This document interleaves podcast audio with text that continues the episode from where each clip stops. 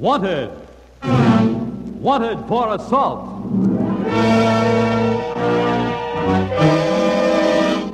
Presented in the public interest, the program that brings you for the first time on the air a nationwide manhunt in action. The actual facts to date on a man wanted. From the record, hear the on the spot reports of the people involved. Real names are used, nothing is withheld, no one is protected. Here are the dramatic eyewitness accounts of a man wanted. Wanted for assault and sodomy.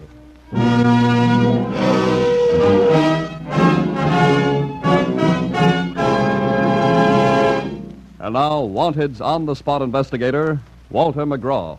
Good evening.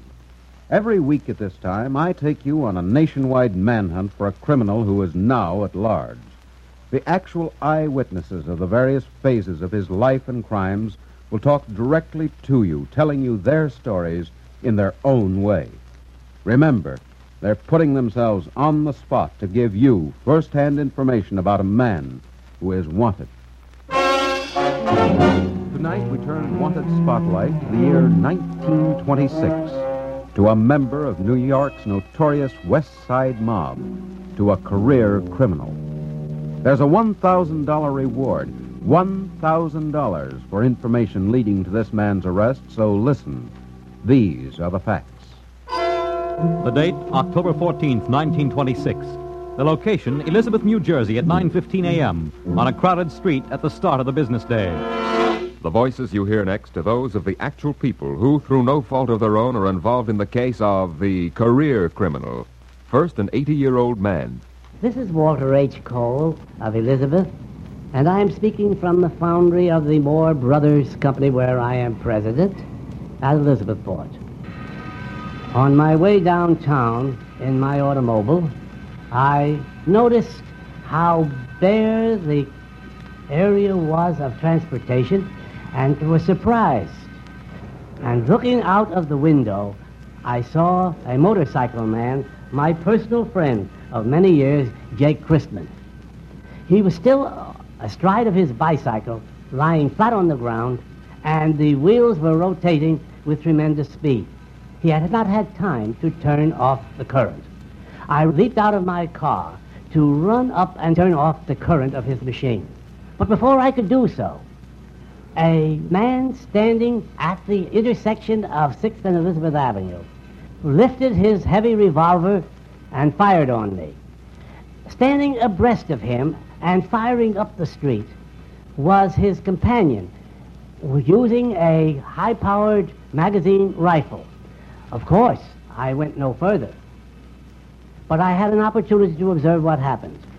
Four men were at the side and rear of a mail truck with wired sides and were using a brand new wire clipper cutter to open the lock which would open the rear doors. They succeeded, and they threw three or four bags, I am not certain which, into one of two cars which stood abreast of the truck. I, I sought to identify these cars and their faces for purposes of recollection, knowing that this was a serious thing. And I, one of them I identified as a Studebaker and the other as a Packard with disc wheels. As soon as they had thrown the bags into one of the cars, they dashed off, running over the policeman, Christman, as they did so. Then I ran up to the intersection and found that Johnny Entz, his hand still upon his steering wheel, was dead. The bullet had entered his forehead and emerged at the rear of his skull, and the red blood ran down his face over his clean white shirt. On the other side of the truck lay a man on the ground groaning, and I ran to him, lifted his head in my arm, and took out my handkerchief and wiped off his face. He was Paddy Quinn. The other car had run over his leg and had torn and worn away the trousers so that his bare leg was exposed, and he was bleeding from that leg. Within three or four minutes thereafter, the police department came, my friend Mike Tevlin, and they took possession of the situation, and from then on, I left the scene and went about my business. Witness Cole was not the only one who saw the robbery of the mail truck and the murder of John Entz. Over 50 eyewitnesses were left behind the fleeing robbers. 50 eyewitnesses make a nice round number for Operation Rogues Gallery. Elizabeth, New Jersey police went to work. My name is Michael J. Tevnan. On October the 14th, 1926, I was a member of the Elizabeth Police Department assigned to the Detective Bureau. We ascertained through the medium of informants that the participants of that holdup were members of a West Side gang. We then consulted the detectives of the New York Police Department. We got photographs of the West Side gang. We showed those photographs to several witnesses who saw the holdup, and many of them positively identified the photographs of Kniff, Crowley, and Kikat. And two witnesses positively identify the photograph of James Joseph Sweeney. James Joseph Sweeney. James Joseph Sweeney was a name well known to New York police. No ordinary hoodlum, he was alleged to have good political connections. So good, in fact, that from 1919 through 1925, he was arrested 11 times on criminal charges ranging from felonies to grand larceny. He was discharged eight out of those 11 times. No, James Joseph Sweeney didn't worry about arrests, so finding him was easy. My name is Frank Brennan, Chief of Police of the City of Elizabeth. Two of the West Side mob, William Icebox Crowley and Killer Kniff, was identified. James Sweeney said he knew nothing of the mob. We dug up a picture with Icebox Crowley, Killer Kniff, and James Sweeney in the group. We'd shown it to Sweeney, this picture, and Sweeney said, What of it? What of it? Sweeney's lawyer went into a state of acute shock. Then he pulled card. Sweeney had an alibi. Certainly Sweeney couldn't have pulled the Elizabeth job. That was done at 9.15 in the morning. And Sweeney was at Sing Sing visiting a convict named Charlie Harrigan at 11.30. He couldn't drive from Elizabeth to Ossining in that time. Try it on the highway. It takes three hours at least. Jail officials corroborated the alibi. The alibi was good, except for one unanswered question. Could Sweeney have pulled the Elizabeth job and arrived at Ossining prior to 11.30 by driving through the back roads? The post office department tried to answer the question. This is Charles E. Bishop, former post office employee. We left the scene of the holdup at 9.16 in the morning and we arrived at Sing Sing Gate at 11.31. Incidentally, it was said during the Sweeney alibi that he stopped for coffee in uh, a lunchroom on the New York side of the Fort Lee Ferry. We wasted a half an hour there and still made the time. Therefore, I broke down Sweeney's alibi to the effect that the trip couldn't be made. That split the alibi wide open, and that, together with a positive identification of two eyewitnesses, guaranteed a conviction. Sentence? The chair or life imprisonment. Because too many questions remained unanswered, the jury recommended clemency, and Sweeney was sentenced to life in the New Jersey State Pen at Trenton. For one year and nine months, Sweeney served his sentence. Then new testimony was found. Two new arrests were made. Frank the Ghost Kikert and Benjamin Hass confessed their part and turned state's evidence. They fingered three other men. But when questioned about Sweeney, they said he had nothing to do with it. Now a second investigation was launched. Why, Sweeney, he's innocent. He wasn't around. He had nothing to do with the job. As for the eyewitnesses who had positively identified James Joseph Sweeney, My name is Samuel Troutman. I made a mistake about James Sweeney. James Sweeney and Killer Kniff looked so much alike they could have been brothers. Each had the same features, the same posture, the same eyes, the same hair, the same coloring. It was the kind of mistake anybody could have made. now James Joseph Sweeney, a free man, returned to normal everyday life. Normal everyday life in 1928 for a member of the West Side mob who had connections was bootlegging. Five years of such normalcy, and Sweeney wound up a wealthy man. Dateline, July 7th, 1933. Do you know the name O'Connell?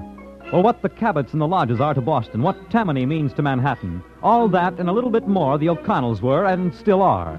To Albany, New York, the O'Connells are the most important family in town. My name is Leo W. O'Brien, reporter for the Albany Times Union.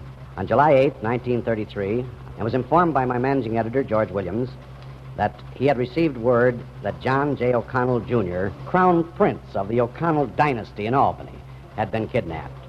He said that he had been told the story by the head of the stereotype department at the Times Union. He asked me what I thought of it. I said, I don't believe it, because a story of that magnitude would be all over Albany by this time. He said, Will you call Ed O'Connell? That was Edward J. O'Connell, then Democratic chairman of Albany County. So I called Mr. O'Connell, and much to my surprise, he answered the telephone. Mr. O'Connell was not particularly an early riser, and it made me a little suspicious, the fact that he was up and about at 8 o'clock in the morning. So I told him that we had this story, this report, that Johnny had been kidnapped, and he promptly denied it. So I thanked him and hung up and turned to George Williams and said, George, Mr. O'Connell denies it, but I'm inclined to think that there's something to it. I think I'll take a run up to his house and talk with him. So Mr. Williams said, Go ahead, and I went up to Ed O'Connell's house, and I spoke with him for nearly an hour. At no time during our conversation would he admit that there had been a kidnapping involving his nephew. But as I was leaving, I turned to him and I said, Well, Ed, if uh, there is anything to this, I said, You have my assurance that this story will not be printed until you give the word. He said, Thank you very much. Well, that response to my statement convinced me that Johnny had been kidnapped, and I went back and informed my editor, Mr. George O. Williams. This is Williams. When Mr. O'Brien came to me with a request from Mr. O'Connell to withhold the story, I decided that it would be better to save the life of Johnny than to print the story prematurely. And this was the first time in my 40 years of journalistic experience that the newspapers and the wire services have ever cooperated to the extent to hold up a story for 58 hours. 58 hours of silence while the town seethed with the unprinted story. The O'Connells waited for word, and word came. A letter. It read I'm getting the best of care, but please do whatever they ask. They want $250,000 in fives, tens, twenties, and fifties. They want you to publish in the Knickerbocker Press about a dozen racketeers' names known locally to act as go between. The O'Connell family took quick action. Three lists of names were published. The first list contained the names of honest citizens. The second list, some honest, some dubious.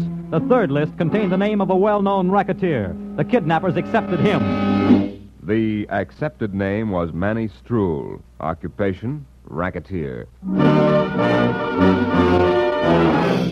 The kidnappers got in touch with contact man Strewl by mail. Strewl was to collect the ransom money from the O'Connells. But when it came time to turn over that quarter of a million cash, the O'Connell family could not raise it. They tried to make a deal for less, and the answer read I have to write just what they're telling me. This is it. If you feel like kidding yourself, you're crazy. You must think we're some mugs, but you'll realize you're mistaken by the end of this week. The kid will get hell from now on. P.S. They've set Thursday night for the showdown. Thursday night. Thursday night, the O'Connell clan had only $40,000 of the necessary quarter of a million. Once again, through contact man Manny Strewl, they tried to settle. The boys took the 40 grand. It was getting too hot to wait around and hang on to the O'Connell kid. 24 year old Johnny O'Connell was returned safe and sound. Now the police went to work. They had leads, but none of them paid off. They had suspects, but none of them talked. And they had one slim hope to find the place where O'Connell had been kept. Young O'Connell was blindfolded all the time they kept him. He never saw his kidnappers clearly or the house where he was held, but he could describe the sound and feel of the place.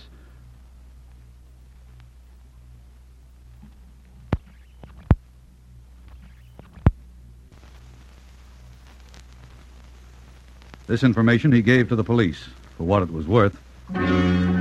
Detectives began to case two states. They searched every likely house on both sides of the Hudson River from Albany to Manhattan's Lower West Side.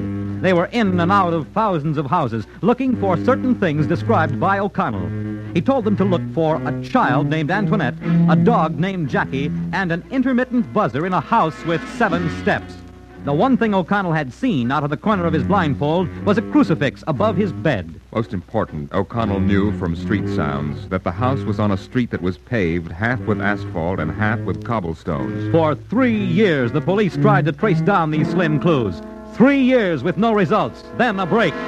The New York Police Department received a tip from one Mike Clancy, a convicted murderer who was hoping for clemency, that a good place to look for the gang hideout was Hoboken. Hoboken was fresh territory. There, police had to start from scratch, looking for the dog named Jackie, the child Antoinette, a room with a crucifix, and a street that was paved with both asphalt and cobblestones. This is William Christie, captain of police of the city of Hoboken, New Jersey. Two days after receiving the tip, I found the kidnapped house. I located a street half surface with asphalt and half with cobblestones. I then made a search of the neighborhood for the house, and as a result of the search, I found seven concrete steps in the rear leading into a hall, just as O'Connell stated. I also located the girl Antoinette. And Antoinette told me she had a dog named Jackie, but he died. I went upstairs and I saw that the rooms was newly painted. But the outstanding thing, the sign of the cross was still there. What do you know about that? It was still there. They couldn't paint over it. We also located the buzzer that Mr. O'Connell stated sound like the buzzer in Madison Square Garden, and that was a police horn located on the corner. When I saw all these things matched, I knew we found the house which hid Mr. O'Connell. After three years, now a definite lead on Adams Street in Hoboken. Police picked up certain mobsters that had been seen in that area. Hours of questioning. They talked and talked plenty. One by one, each member of the kidnapped mob was identified. According to the court records, Go between Manny Strewl was more than just a contact man. He was one of the kidnap gang. There were others, too, members of the West Side mob. There was Harrigan, the same Charlie Harrigan who had supplied Sweeney with his Sing Sing alibi in the Elizabeth job, and a man named Fisher. Frank Fisher had guarded young John O'Connell. He admitted his part in the plot, and when he confessed, he fingered one other man. James Joseph Sweeney. Fisher didn't exactly say what part Sweeney had in it. He sort of hinted that Sweeney had delivered some of the go-between letters. Now the kidnappers were rounded up, those who were still alive. More than half of the gang were already in the pen on other charges. All were accounted for except James Joseph Sweeney. Sweeney disappeared. And he was wanted. And now, Walter McGraw. At this point in the O'Connell case, wanted flyers were shipped around the country in a nationwide search for the missing man. The Federal Bureau of Investigation was called in, and they found him. Sweeney was in Los Angeles running a very profitable automobile agency and living quite well, thank you. He was taken back to New York, and he said at that time, I'll be glad to go back and face the music. I had nothing to do with the case. I knew I was under indictment, but I didn't surrender because I knew I wouldn't stand any show along with the others. Oh, I know why they put the finger on me. They were envious of my success as a bookmaker. I operated alone and was successful. Returned to New York, James Joseph Sweeney pleaded not guilty to conspiracy, kidnapping, and income tax evasion. My name is John T. Delaney. I was district attorney during the O'Connell kidnapping case. As far as James Sweeney was concerned, I questioned him on two or three occasions, and from my investigation, we had insufficient evidence to prosecute. Even the hoodlums involved in the O'Connell kidnapping came forward of their own free will and admitted Sweeney is innocent. He had nothing to do with it. He didn't even have a hand in the job. Sweeney's only provable offense was income tax evasion. For that, he got one year and a day in the federal pen. One year and a day later, James Joseph Sweeney was free, and he returned to normal everyday life. Normal everyday life in the year 1937 for a member of the West Side mob proved very profitable to Sweeney, and once again he got rich. Again, he had no trouble with the law. Not for 12 long years. Then, Dateline, September 14th, 1949, Westchester County. My name is Robert Viscomi. I'm from 107 Maple Avenue, Mount Kisco, New York. I've known Jim Sweeney for about two years. On the night of September 14th, I was in the brass rail in Pleasantville, New York, waiting for my brother to take me home. Jim Sweeney walked into the place. And I had a drink, and I started a conversation with Jim Sweeney about some girlfriend that I've had, and he wanted to know if I had a fight with her or something. So I told him yes, I had a fight with her, and he wanted to know if I was on a bum out drinking for the night, and I told him no. I'm waiting for my brother to pick me up, and I'm going home. Excuse me. About 3 o'clock, Jim Sweeney asked if I would drive him home. He said he wasn't feeling well enough to drive himself. So I told him sure. So we got up to his house, and he went to open the door, and it was locked. He couldn't get in. So he says, Well, I'm going to take you home now. I says, Well, swell. So all the way down, he kept getting wise with me in the car. And I told him, Just a minute, Jim. I says, Let me out of the car right here. So he speeded it up, and I couldn't jump out of the car. He was going too fast. So I was going to grab him, and then I changed my mind because we'd have an accident, and both of us would wind up getting killed. And he told me, he says, uh, Are you going to say anything? I says, I'm not going to say a word. Just let me out of the car here. I said, You go your way, and I'll go mine. He says, No, I don't trust you. So he pulled off to the side of the road, he takes this gun out, and he puts it to my ribs. I told him to put the thing away. I says, What are you trying to do? Kill somebody? And he says, Well, he says, I'm going to kill you. He says, You know something about me, and you're going to go back there and tell all my friends. He says, And I can't afford to have that happen. I knew he meant business, and I went to grab the gun out of his hand. And he fired a shot, which fired through this hand. And that hand was hurt very bad, and it started paining me because I was losing blood. So then I jumped into the car after him to grab him around the neck to weaken him somehow to get the gun out of his hand. I didn't know what I was doing. I grabbed him with this hand that was already shot, and he kicked me in the stomach, and I fell backwards, and he shot me through my left hand. So then I remember falling out of the car, turning around, and then I was running across the bridge. And this motor vehicle come over the hill, which picked me up. And believe me, I appreciate that. Once again, James Joseph Sweeney was picked up for questioning. Judge Schmidt of the New York State Supreme Court set his bail at $15,000. Sweeney claimed he didn't have the money, so a brother who hadn't seen Sweeney in 15 years put up his home and property to help James Joseph out in collaboration with a bonding company. Sweeney was released on bail to await trial. This is John Hoy, Undersheriff, Westchester County. The Westchester County grand jury indicted Sweeney on the charge of assault and sodomy. Sweeney was able to obtain four adjournments, and on June 7, 1950, he was to appear in the Westchester County Courthouse at White Plains for trial. During the morning, his wife, Dorothy, called the court and advised that Sweeney was ill in bed and could not make any appearance. A reasonable time elapsed, and Sweeney did not show up in the Westchester County Court. His bail was then forfeited, and he has since been indicted for bail jumping. Sweeney is considered a most desperate criminal. He is a man who has unlimited funds at his disposal, and he further has high contacts within the underworld.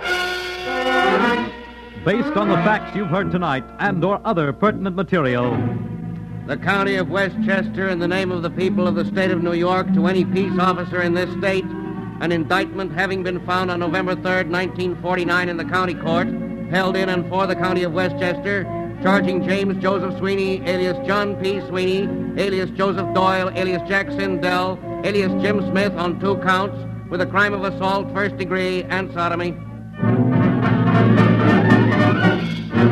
It is not our function here to determine the guilt or innocence of a man, nor do we intend to. But according to this indictment, this formal charge by society, James Joseph Sweeney is wanted.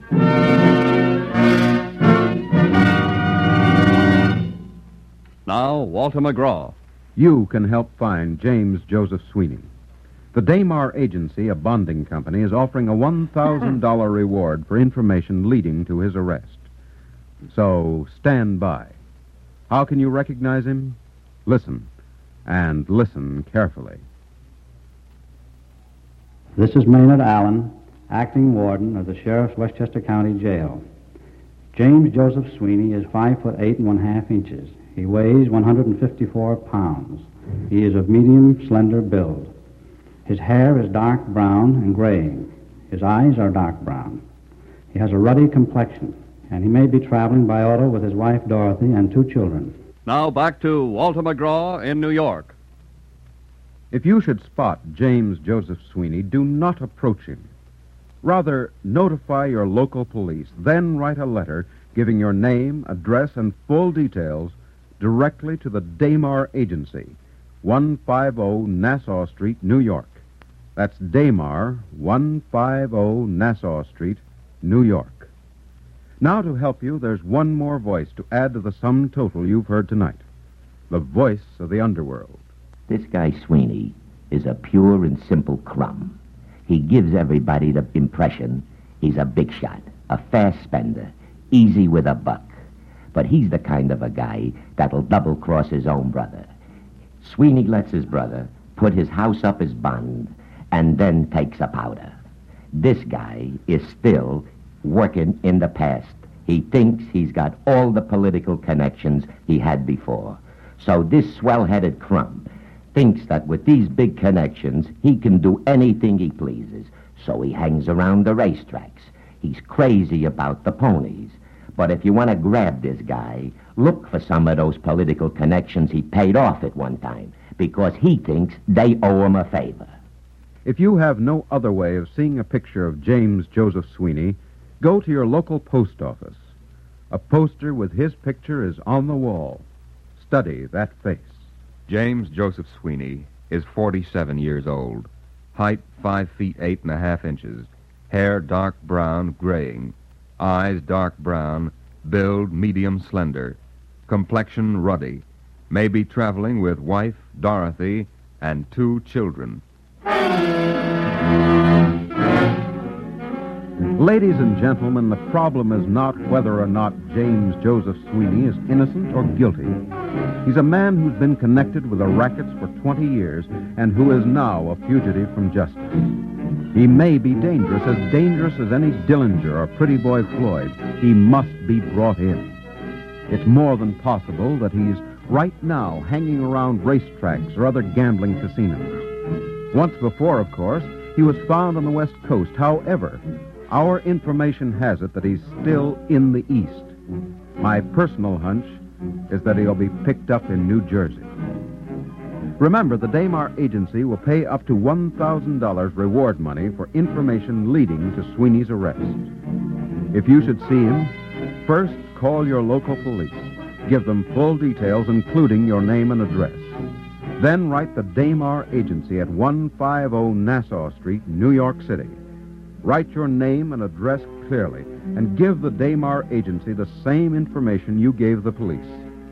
Damar is the sole judge of the person or persons who are entitled to the $1,000 reward.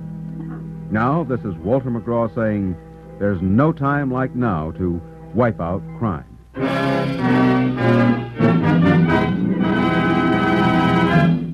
Be with us again next week when you will hear the actual people give their eyewitness accounts of the brothers in crime who are wanted. Wanted for the crime of confidence game.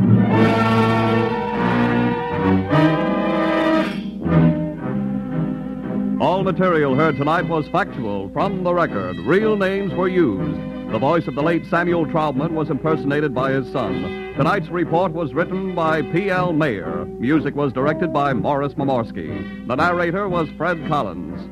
Wanted was supervised for NBC by Joel Hamill and was produced and directed by Walter McGraw.